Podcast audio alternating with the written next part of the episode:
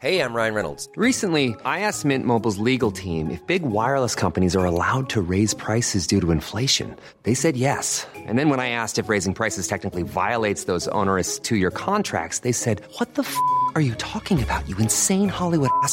So to recap, we're cutting the price of Mint Unlimited from $30 a month to just $15 a month. Give it a try at mintmobile.com slash switch. $45 up front for three months plus taxes and fees. Promo rate for new customers for limited time. Unlimited more than 40 gigabytes per month. Slows. Full terms at mintmobile.com.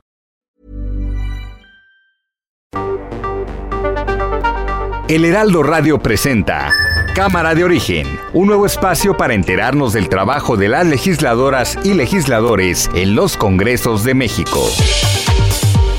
En Cámara de Origen tiene la palabra Carlos Zúñiga Pérez.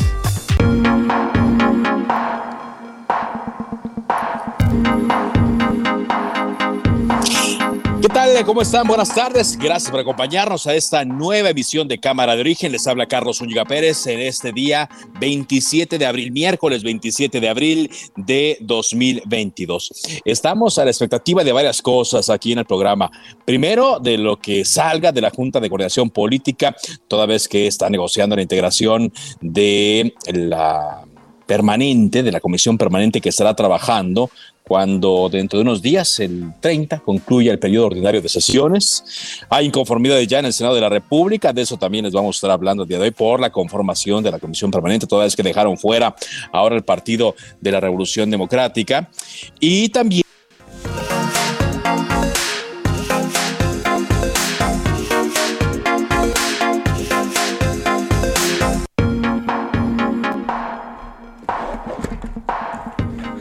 Justicia de Nuevo León con detalles del caso de Bani Escobar. Todo esto se lo vamos a estar eh, comentando aquí en Cámara de Origen en el transcurso del programa hasta poco antes de las 5 de la tarde.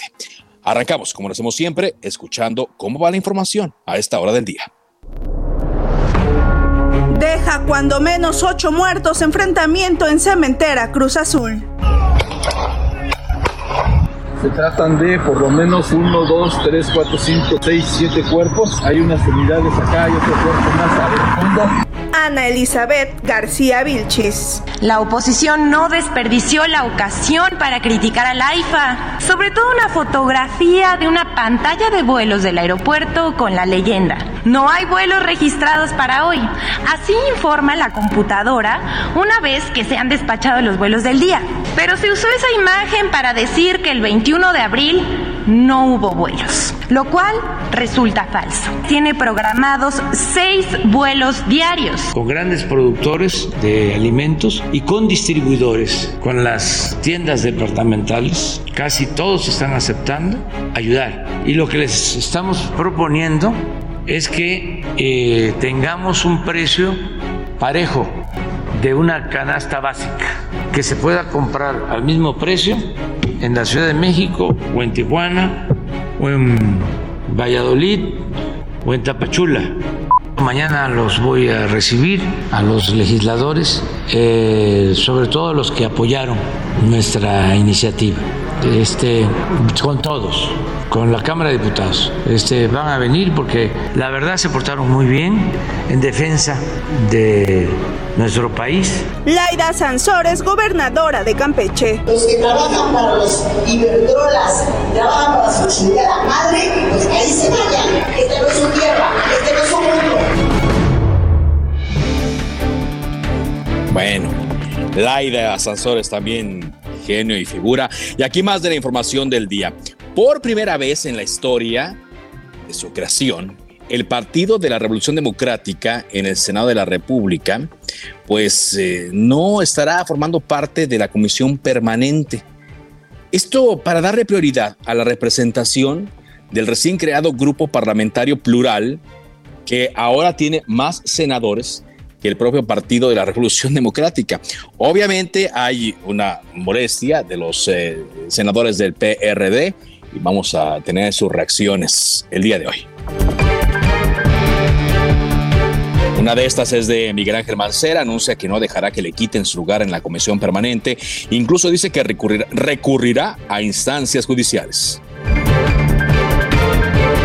Bueno, de última hora, digo, en esta conferencia de prensa que se está desarrollando en instalaciones de la Fiscalía de Justicia de Nuevo León, se anuncia por parte del fiscal del Estado, Gustavo Adolfo Guerrero, que fueron cesados los eh, titulares de las fiscalías para personas desaparecidas y la Fiscalía Antisecuestro por eh, su mal desempeño durante la localización o el intento de localización con vida de Devani Escobar. Este miércoles se reportaron enfrentamientos en Michoacán, también bloqueos y quema de vehículos en la carretera que va de Uruapan a Gabriel Zamora y Paracho. Estamos también a la espera de que las autoridades den a conocer el saldo final.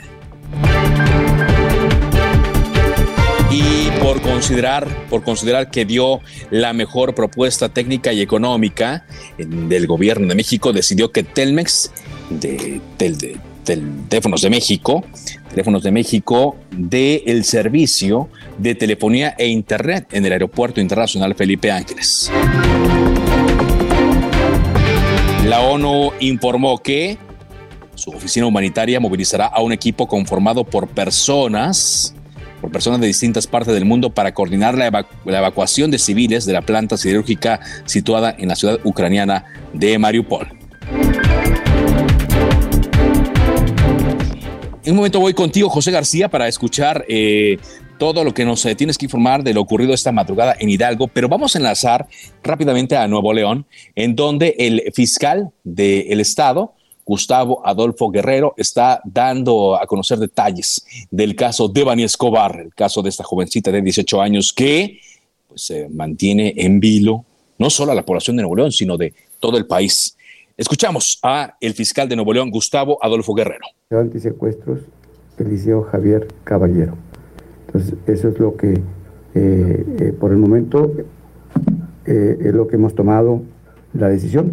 Esto no quiere decir que las vamos a esperar el procedimiento que concluyan los procedimientos administrativos de responsabilidad. Si algún otro fue omiso o o cometió errores que repercutieron en la investigación serán sancionados.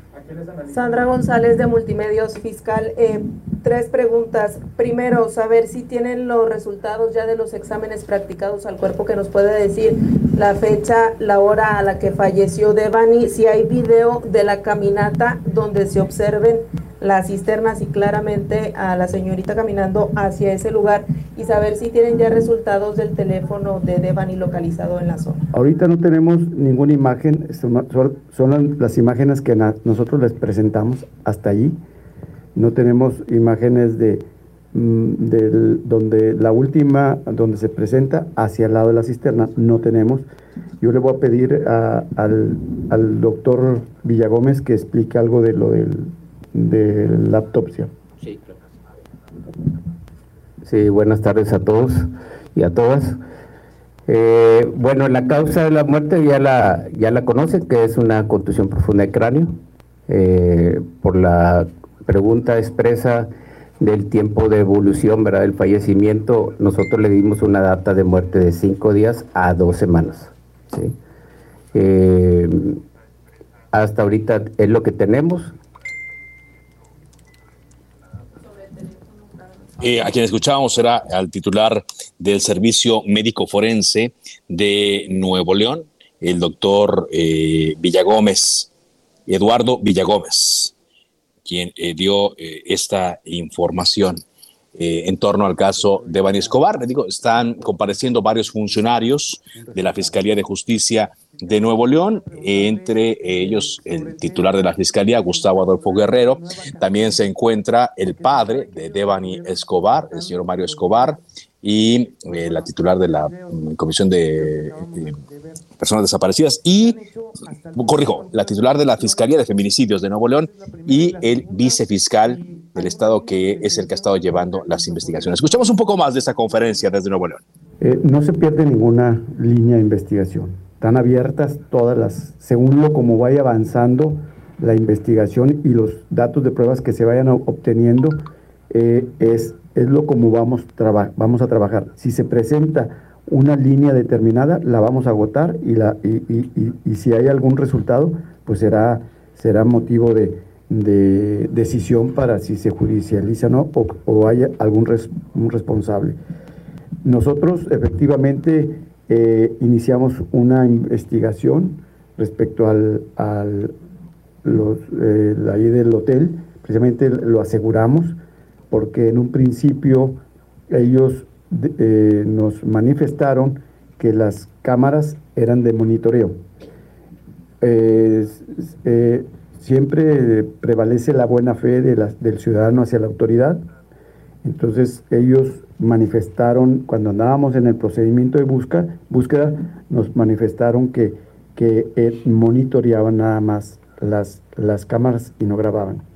A raíz de que nosotros encontramos el cuerpo de Devani y que se convierte en un proceso ya de, de, para la Fiscalía de, Feminicidios, entró en otra, en otra etapa y, y aseguramos los, eh, los el aparato que grababa y ahí se, se, determinó que, que no nada más monitoreaba, que grababa. Entonces eso fue lo que motivó al inicio de una carpeta nueva en contra de los que resulten responsables por, por haber eh, manifestado un hecho falso ante una autoridad investigadora. Hasta ahorita no. Ahorita estamos en proceso de investigación.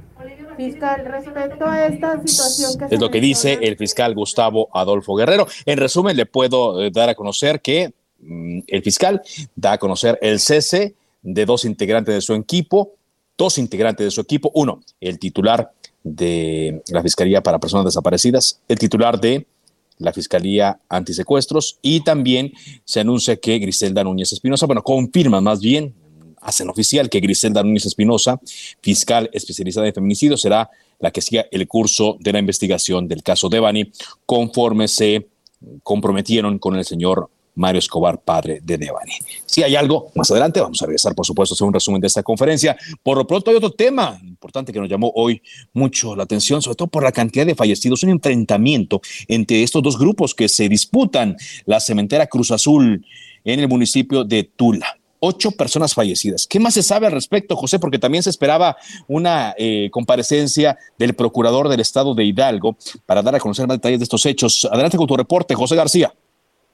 ¿Qué tal, Carlos? Un saludo a ti y a todo el auditorio. Pues comentarte que efectivamente esta madrugada del miércoles se registró un enfrentamiento entre dos grupos de cooperativistas de la cementera Cruz Azul en los accesos de la entrada principal de la planta de Jaso, ubicada en el municipio de Tula, en donde murieron ocho personas, once más resultados lesionadas y nueve fueron detenidas. De acuerdo con los reportes de las autoridades estatales, los hechos ocurrieron cerca de las 4 de la mañana cuando alrededor de 500 sujetos en 15 autobuses intentaron ingresar a la planta cementera, pero fueron repelidos por otro grupo de trabajadores de 500 empleados que repelieron a estos, lo que ocasionó un enfrentamiento y en el que murieron ocho personas por detonaciones de armas de fuego. Al sitio arribaron elementos de la Policía Estatal y Municipal que acordonaron la zona. Sin embargo, minutos antes, los agresores escaparon y las autoridades localizaron solo a uno de los autobuses en el municipio de Totonilco de Tula que pretendía regresar y por lo cual fueron detenidas estas nuevas personas que fueron puestas a disposición del Ministerio Público Estatal. En total también fueron quemados 10 vehículos y una motocicleta, además de que la subestación eléctrica de la cementera fue quemada en su totalidad y por ello han detenido sus operaciones de forma temporal. Comentarte que el gobernador de Hidalgo, Mar Fayad confirmó que el sitio fue resguardado por las autoridades estatales y anunció que la Secretaría de Gobierno Estatal abrirá una mesa de diálogo para la resolución del conflicto entre ambas partes y que se prevengan más incidentes similares. Este conflicto de la cementera Cruz Azul ya subsiste desde hace varios meses, principalmente por el grupo encabezado por Federico Sarabia y José Antonio Marín, quienes han acusado mutuamente de actos de corrupción, tráfico de influencias y también venta ilegal de cemento, y por ello el grupo de Sarabia se dijo administrador del inmueble para poder contar con un aval del Poder Judicial del Estado de Hidalgo. Es parte de la información que tenemos hasta el momento, Carlos, con relación a los hechos acontecidos esta madrugada en el municipio de Tula. Muy bien, muchas gracias. Eh, gracias, José, por ese reporte.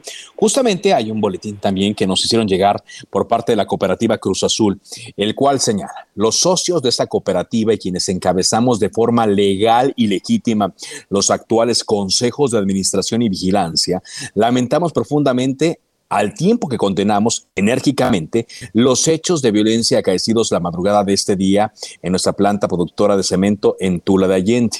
A este respecto, es imperativo aclarar que, en todo momento, nuestras acciones en contra de Federico Sarabia y quienes el día de hoy mantienen retenida ilegalmente la planta se han llevado a cabo por la vía legal, privilegiando canales institucionales, la certeza jurídica, pero sobre todo la integridad física de sus ocupantes. Por el contrario, este grupo disidente, el que cabeza Federico Sarabia, eh, este grupo, además de ostentarse como presidentes de los consejos de administración y vigilancia, le han permitido el acceso a grupos de vándalos ajenos a las instalaciones, agrediendo y poniendo en riesgo a la comunidad.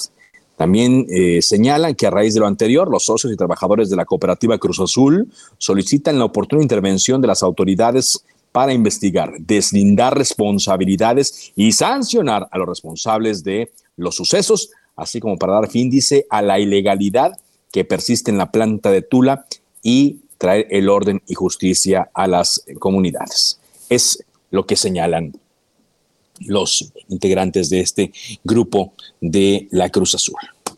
Bueno, cuando son las 4 eh, de la tarde con 15 minutos, eh, tiempo del centro de México, pasamos a otra información. Le decía, se discutió en el Senado la integración de la comisión permanente que estará trabajando cuando concluya el periodo ordinario de sesiones el próximo 30 de julio, pero dejaron fuera al Partido de la Revolución Democrática eh, y le dieron un lugar, eso sí, al grupo plural que se conformó recientemente. Está con nosotros Miguel Ángel Mancera, el coordinador de los senadores del PRD. ¿Cómo está, senador? Querido Carlos, qué gusto saludarte, saludar a toda tu audiencia. Muy buenas tardes. Y, igualmente, gracias por tomarnos esta llamada. ¿Qué fue lo que pasó? ¿Por qué dejaron fuera el PRD de la, de la permanente, cuando menos después de esta reunión? Mira, todavía no se ha votado, la verdad es que todavía no se ha presentado el acuerdo. Ah, ok. Pero es un poco la, uh, la línea que hay hasta este momento. Es lo que creemos que va a suceder. Eh, nosotros en el grupo no vamos a, ir en contra del grupo plural porque desde mi punto de vista, y lo he compartido con mis compañeros, el grupo plural, Carlos, ganó una posición a fuerza de ir a los tribunales y luchó en los tribunales y la sala superior del Tribunal Federal Electoral determinó que el Senado de la República debe dar intervención a todas y cada uno de los senadores y senadoras que están representados en, los, en las diferentes fuerzas políticas.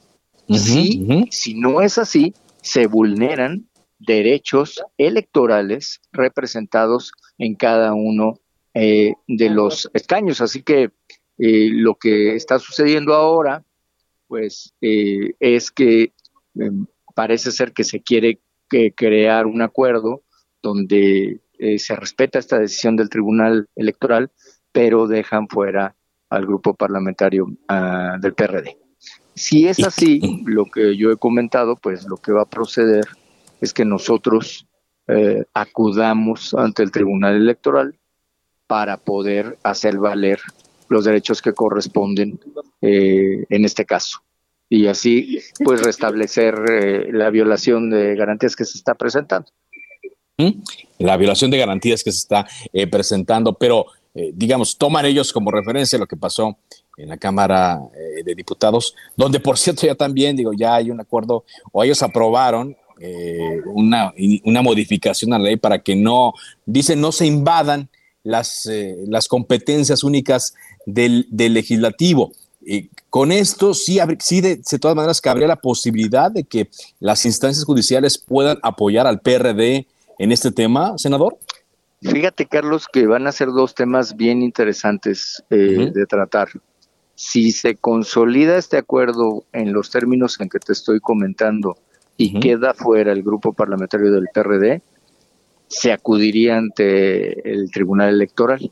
Sí. Ahí se va a tener que determinar si hay un desacato a la sentencia que te he referido y si se están vulnerando garantías del el grupo parlamentario del PRD. Y por otro lado, se va a dilucidar este debate que se ha planteado de si sigue teniendo competencia o no el tribunal que desde mi punto de vista yo te anticipo sí tiene competencia constitucional para seguir resolviendo este tipo de asuntos donde hay vulneración de derechos.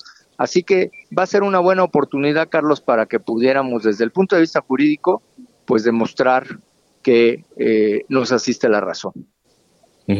Porque hasta el momento, y hay que decirlo, usted nos lo aclaraba, es hasta esta tarde que el PRD no cuenta con un lugar en la comisión permanente, a pesar de que pues, siempre, siempre tiene un espacio, ¿no? En, la, permanente, en este periodo de receso. es otra de las afectaciones que se tiene que precisamente eh, va en, en, contra de lo que señala el artículo primero constitucional que tú bien conoces, que tiene un principio de progresividad en los derechos que se van ganando y aquí lo que hay es regresividad en esos derechos. Entonces, me parece que con los argumentos de máxima representación, de participación plural, de representación efectiva electoral y por supuesto este de progresividad, pues hay más que material suficiente para que podamos acudir y en su caso esperar lo que determine el tribunal. Muy bien. Eh, por lo pronto, bueno, senador, el, eh, la Cámara Alta va a terminar actividades en este periodo ordinario y, no, no se procesó ya ninguna de las reformas constitucionales. Bueno, no llegó la de la reforma eléctrica porque no se alcanzaron los votos allá en Cámara de Diputados y ya ninguna de las otras, ¿no? Que se esperaban. Ninguna, ninguna, Carlos. En este momento, en tiempo real, lo que te puedo decir es que está eh, dándose el nombramiento de uno de los consejeros de Pemex, eh, el consejero Gas Caneri, y el segundo nombramiento no alcanzó la mayoría calificada, pero este ya se está, eh, en este momento se le va a tomar protesta. Muy bien, pues atentos a estos temas. Gracias, senador, por tomarnos, como siempre, la llamada. Ya te iremos platicando, Carlos, gracias a ti. Por favor, muchas gracias, senador Miguel Ángel Mancera y vamos a regresar a la conferencia en Nuevo León, donde habla el fiscal, el fiscal del Estado, Gustavo Adolfo Guerrero. Está en la sesión de preguntas y respuestas, ahí en compañía del vicefiscal y del padre de Devani. Algo de lo que eh, han dicho es que eh, Devani, cuando eh, cayó, se encontraba, cuando cayó en esta cisterna donde fue encontrada sin vida el pasado jueves en la noche, eh, dice que cuando, estaba viva cuando cayó en la cisterna, es decir, que no la arrojaron muerta, aunque se contradice con una versión publicada en los medios de que Devani no tenía agua en los pulmones. Entonces, bueno, vamos a hacerle caso a esta, que es la información oficial. Regresamos a Nuevo León, donde habla la eh, fiscal de feminicidios. Bueno, la causa fue muy precisa, ¿verdad? de la causa de la muerte pero a, tu pregunta de que si ya iba muerta, obviamente por el lugar y lo que encontramos, ¿verdad? La muchacha cayó todavía viva, ¿sí? Este, donde se encontró, estaba viva y hubo oportunidad de ella todavía de, reaccionar. ¿Tenía, ¿Tenía agua en los pulmones? No, no, no, no. ¿Cómo es posible esto que, que si cayó viva, este, no se ahogara?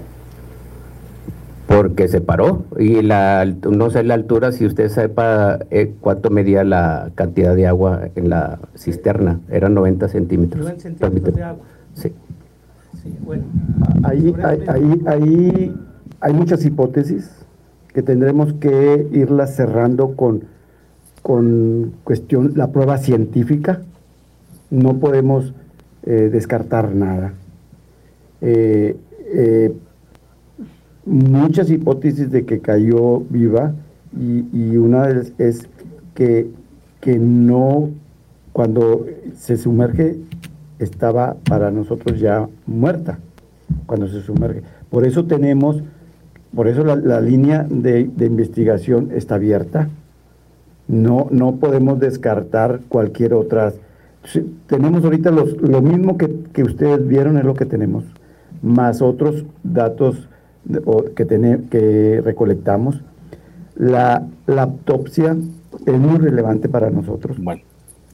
Y ver el, el motivo por, el, por cómo el momento de cuando falleció para determinar si estuvo todavía viva en, en, el, en, la, en, el, en la cisterna y luego cómo cómo caía el agua. O sea, eso es, habría que verlo, como puede haber otras hipótesis. Bueno, es lo que dice el fiscal, el fiscal de Nuevo León en torno a la investigación de la muerte de Devan Escobar. Con esto vamos a ir un corte comercial. Regresamos, vamos a actualizar otras noticias del día y regresamos también con más entrevistas del quehacer legislativo. Esto es Cámara de Origen a través de El Heraldo Radio. Regresamos.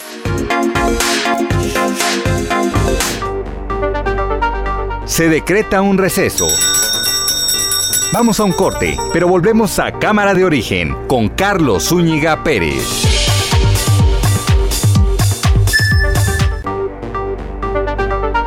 Se reanuda la sesión. Volvemos a Cámara de Origen con Carlos Zúñiga Pérez.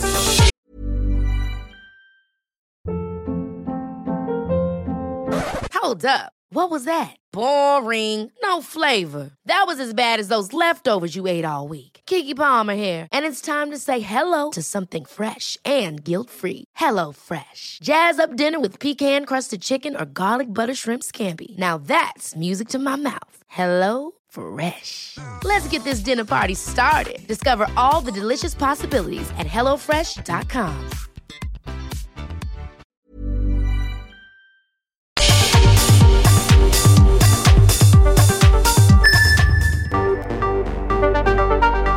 Contacte a Carlos Zúñiga Pérez en Twitter, Facebook e Instagram como arroba carloszup.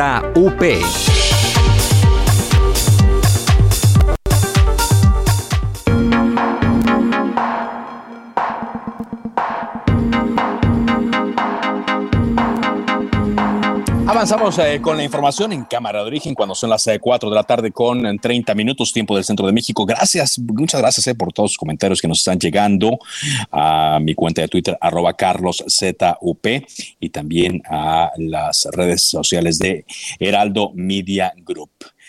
Vamos ahora a ver esto que pasó en Michoacán, donde mm, la paz no llega a pesar del despliegue de fuerzas federales.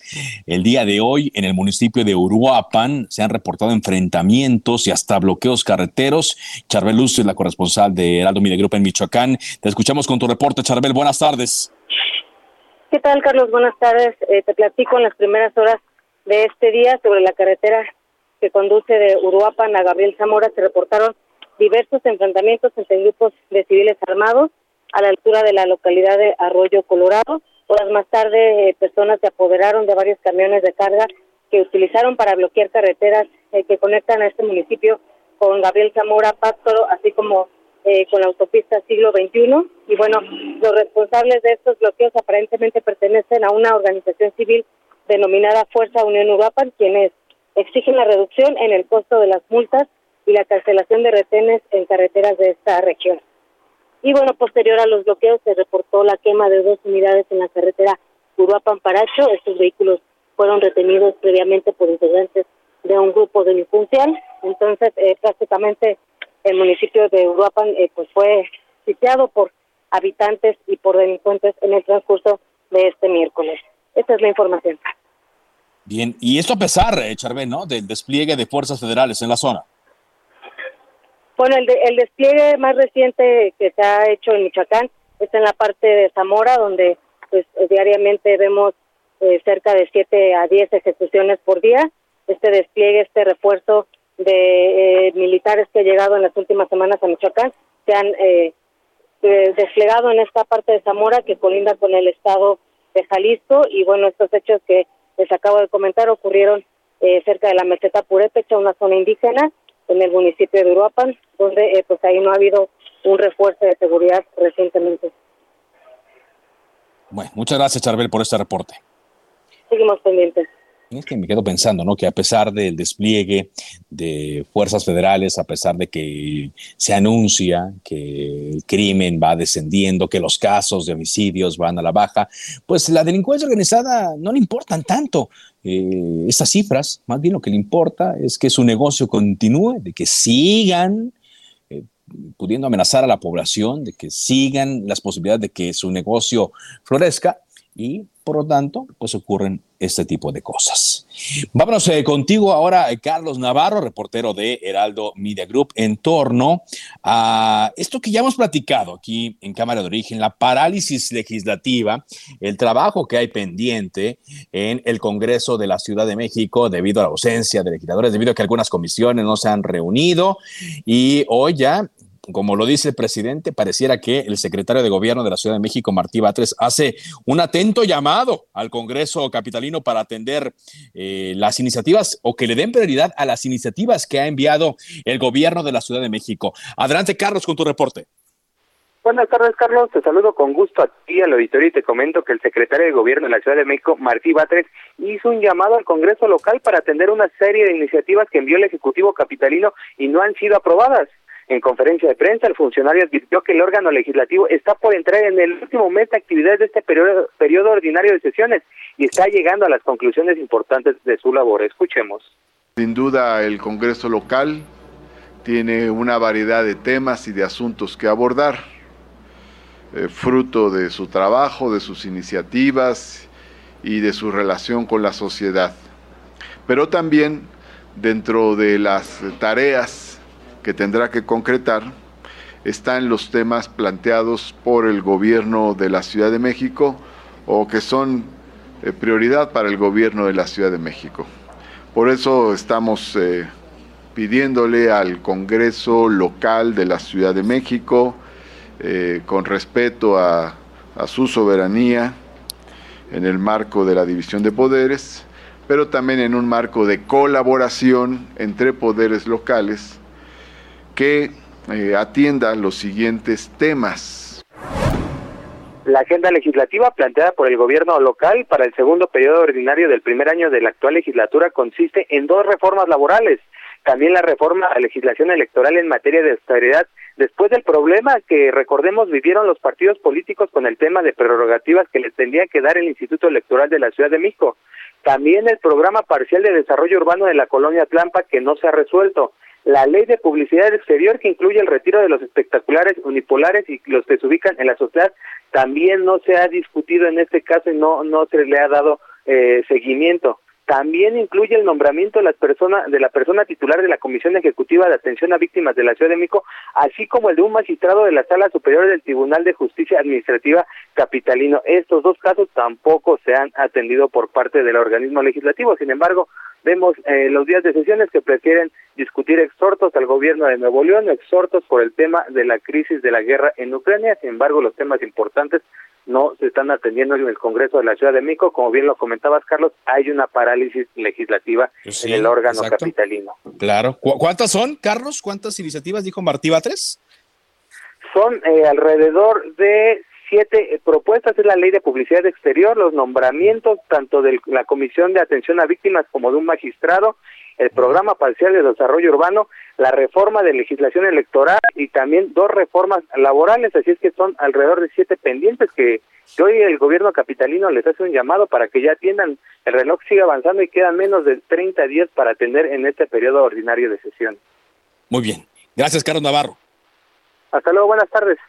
Muchas gracias y pues eh, ahí está, ya hemos platicado con la coordinadora de Morena, en el Congreso de la Ciudad de México, con el coordinador del PAN en el Congreso de la Ciudad de México, y saludo a el diputado Jorge Gaviño del Partido de la Revolución Democrática. Jorge, pues ya, ya se hace este atento llamado desde la Secretaría de Gobierno a que saquen la chamba pendiente ahí en el Congreso Capitalino.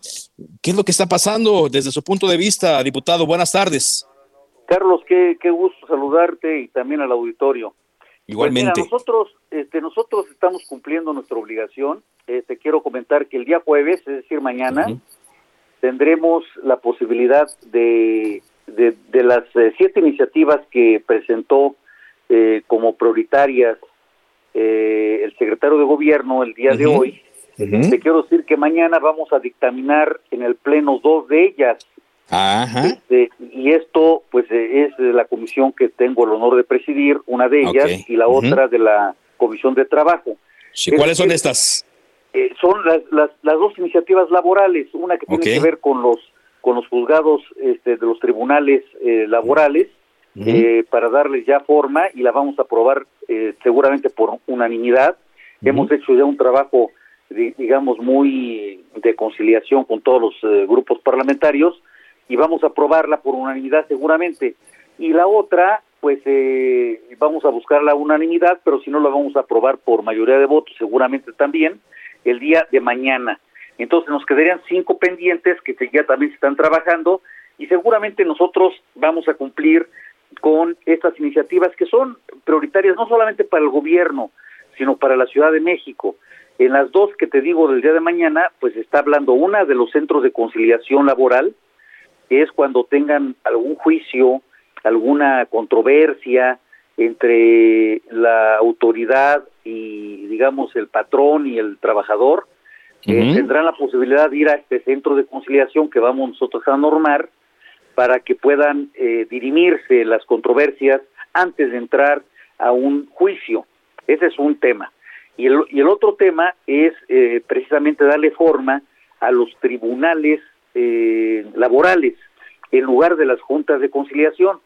Las juntas de conciliación y arbitraje desaparecerán paulatinamente y van a, darse forma a los tribunales laborales dependientes ahora del eh, del eh, del poder judicial.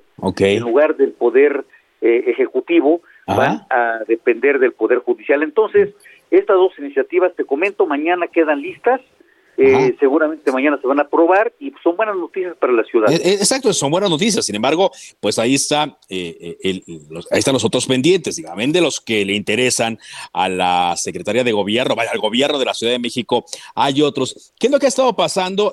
la coordinadora de Morena nos dice que pues para ella no, no hay tanto atraso, tanto parálisis. Para la bancada del PAN dicen que sí, que hay muchos diputados que no han hecho su chamba como se debería. Hay otros tantos que pidieron licencia para irse a promover la consulta de revocación de mandato. Bueno, usted preside estas dos, eh, preside estas comisiones, esta comisión y es integrante de otra donde van a sacar estas dos iniciativas. Pero ¿cuál es su perspectiva eh, de lo que ocurre en el Congreso, diputado? Bueno, efectivamente hay atraso legislativo. Eh, el Ejecutivo, el problema que tenemos, Carlos Auditorio, es eh, una eh, falta de responsabilidad parlamentaria, yo diría, del grupo parlamentario mayoritario, es decir, del oficialismo, del partido de Morena, básicamente. ¿Por qué motivo? Bueno, porque ellos están, digamos, simulando una actitud como si fueran empleados del gobierno de la ciudad, como si fueran, eh, en lugar de ser representantes populares, están atentos a lo que ordene el poder ejecutivo. Y esto pues hace mucho daño a la democracia porque a nosotros nos eligieron para hacer leyes, para representar al pueblo y para gestionar las principales necesidades de la gente.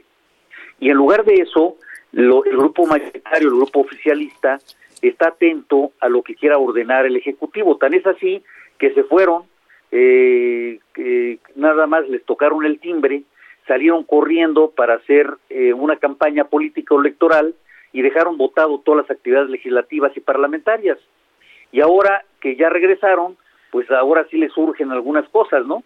Entonces, bueno, eso lamentablemente pues eh, se está dando en la ciudad eh, y esto tiene que ver cuando se confunde la actividad eh, de gobierno con la actividad partidista. Es decir, cuando uno es electo presidente de la República, jefe de gobierno o diputado o lo que sea, uno debe de, poner en, digamos, eh, fuera de, su óptica lo que es eh, el partido. Debe uno quitar todo el tema partidista y dedicarse a gobernar o a legislar en su caso. Sí. No, Pero entonces, ¿a, quién sería este atento llamado que hizo el secretario de gobierno Martí Batres? ¿A quiénes deberían ser los destinatarios? Bueno, eh, eh, yo, escuché con atención lo que dijo el secretario y, este y bueno eh, tiene razón el secretario al decir que urgen estas siete iniciativas para que se dictaminen, pero nosotros vamos a cumplir cabalmente. Nosotros como PRD estamos muy atentos a las necesidades de la ciudad y vamos a, a, legislar en este sentido. Lo estamos haciendo con mucha responsabilidad. Pero él, él hizo un llamado general. Ahora, yo lo que yo, yo haría un llamado particularmente a los diputados de, de, de, la mayoría de Morena a que dejen un poco la, la actividad partidista, que, que, se olviden de Morena un poco y piensen en la ciudad, piensen en, en legislar en bien de todas y todos, no solamente de un partido. Y, y si hacemos eso todos, entonces las cosas van a caminar bien. Congreso significa eso, que congregan todas las fuerzas, no solamente una no solamente el grupo mayoritario, no solamente Morena, todos los partidos debemos de hacer congreso para poder avanzar. Muy bien. Entonces, mañana estamos atentos a la dictaminación y aprobación. Bueno, ya están dictaminadas, ¿no? Ya se van a discutir ante el Pleno. Las dos sí, ya están dictaminadas, ya, ya las dictaminamos. Una fue aprobada por unanimidad, la otra fue aprobada por mayoría de votos.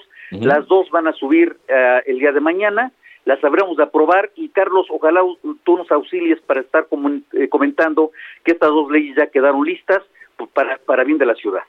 Muy bien, gracias, muchas gracias, diputado. El agradecido soy yo, Carlos, hasta luego. Jorge Gaviño, él es eh, diputado del Partido de la Revolución Democrática en el Congreso de la Ciudad de México.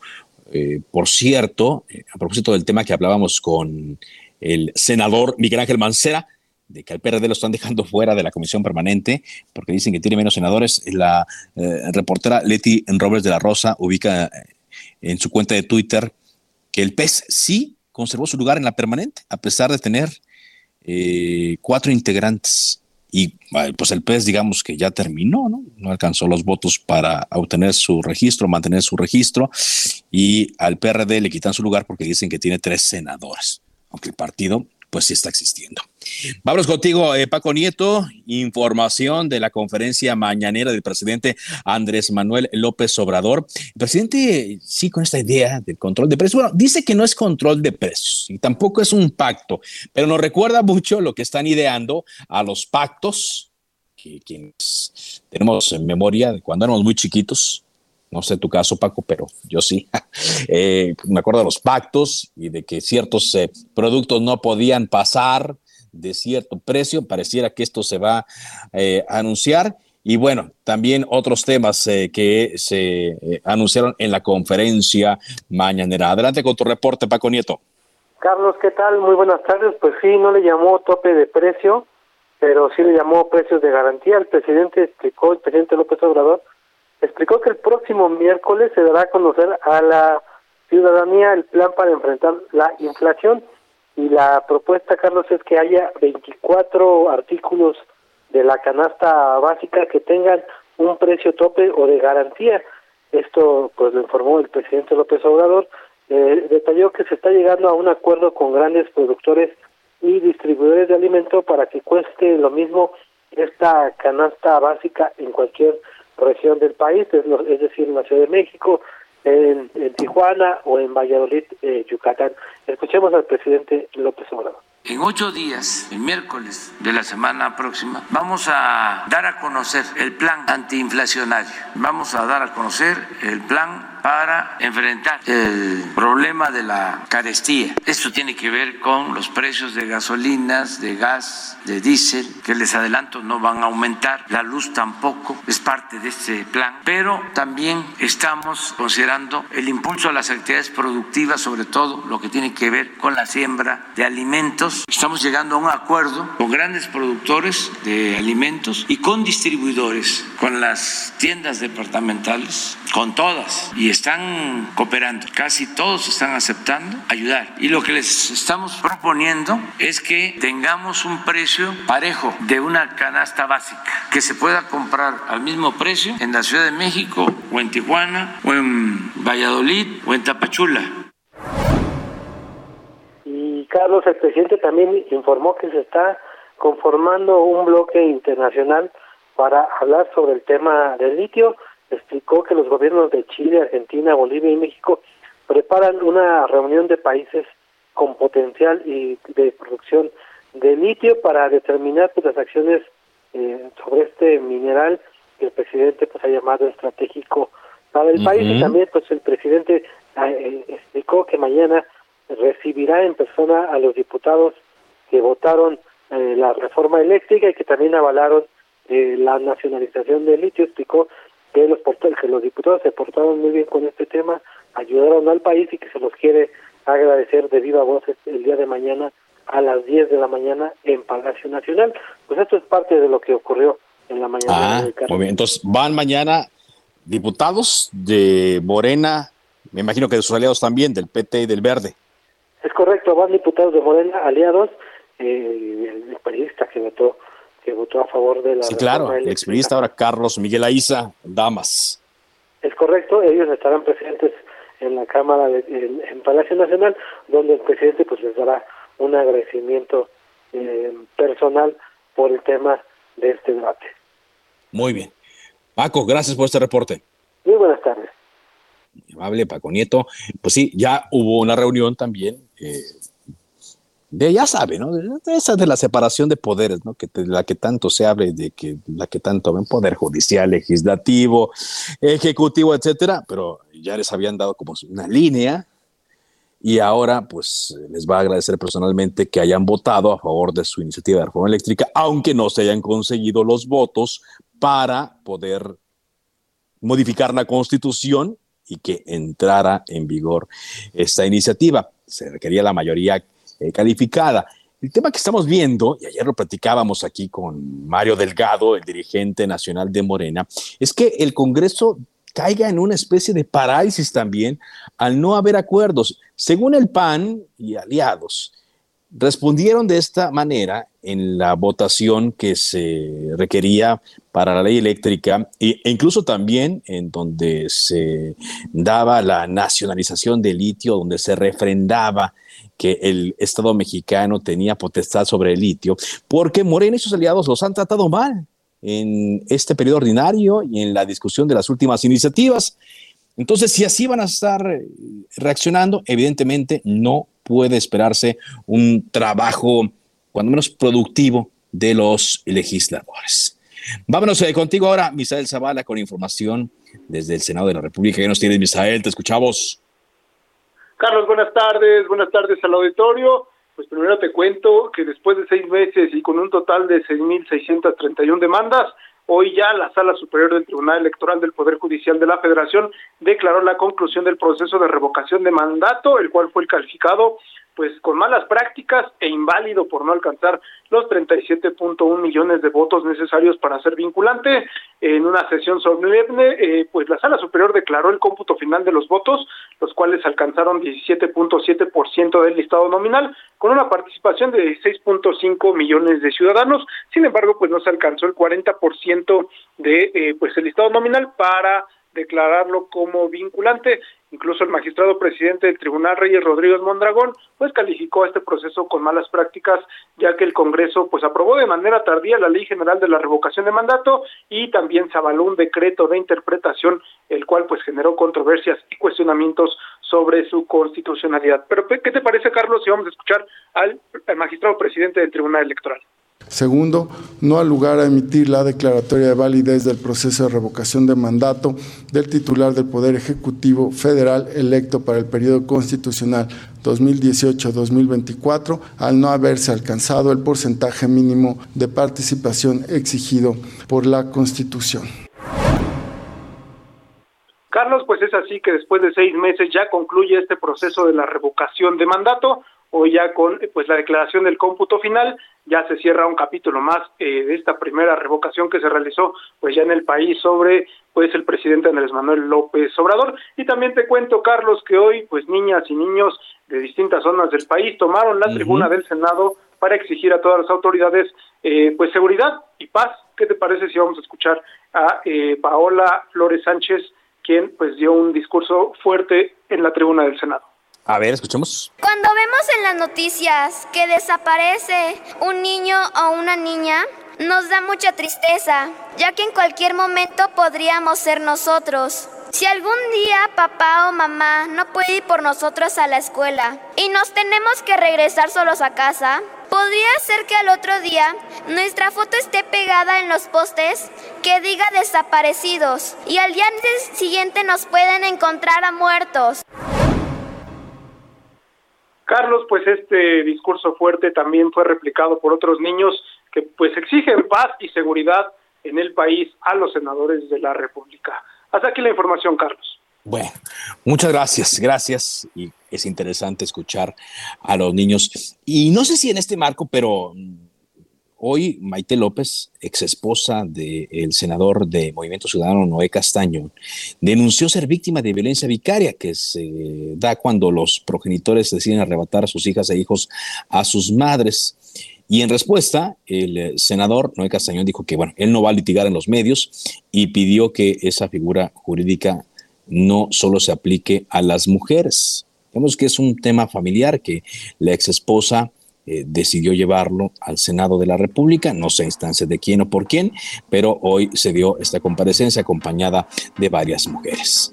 Bueno, Así llegamos a la parte final de Cámara de Origen. Gracias eh, por habernos eh, acompañado en esta emisión. Le invito a que continúe en la programación de Heraldo Radio, enseguida referente informativo. Mi nombre es Carlos Ulliga Pérez. Le invito a que me siga escribiendo a través de mis redes sociales. Todas son arroba carloszup.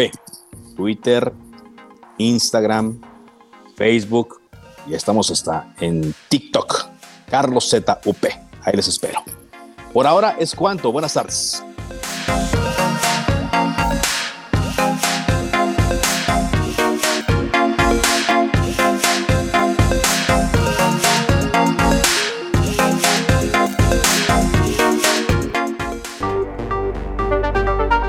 Se cita para el próximo programa. Cámara de origen, a la misma hora, por las frecuencias de El Heraldo Radio. Se levanta la sesión. Hey, it's Paige DeSorbo from Giggly Squad. High quality fashion without the price tag. Say hello to Quince. I'm snagging high-end essentials like cozy cashmere sweaters, sleek leather jackets, fine jewelry, and so much more. With Quince being 50 to 80% less than similar brands. And they partner with factories that prioritize safe, ethical, and responsible manufacturing. I love that. Luxury quality within reach. Go to quince.com slash style to get free shipping and 365 day returns on your next order. Quince.com slash style.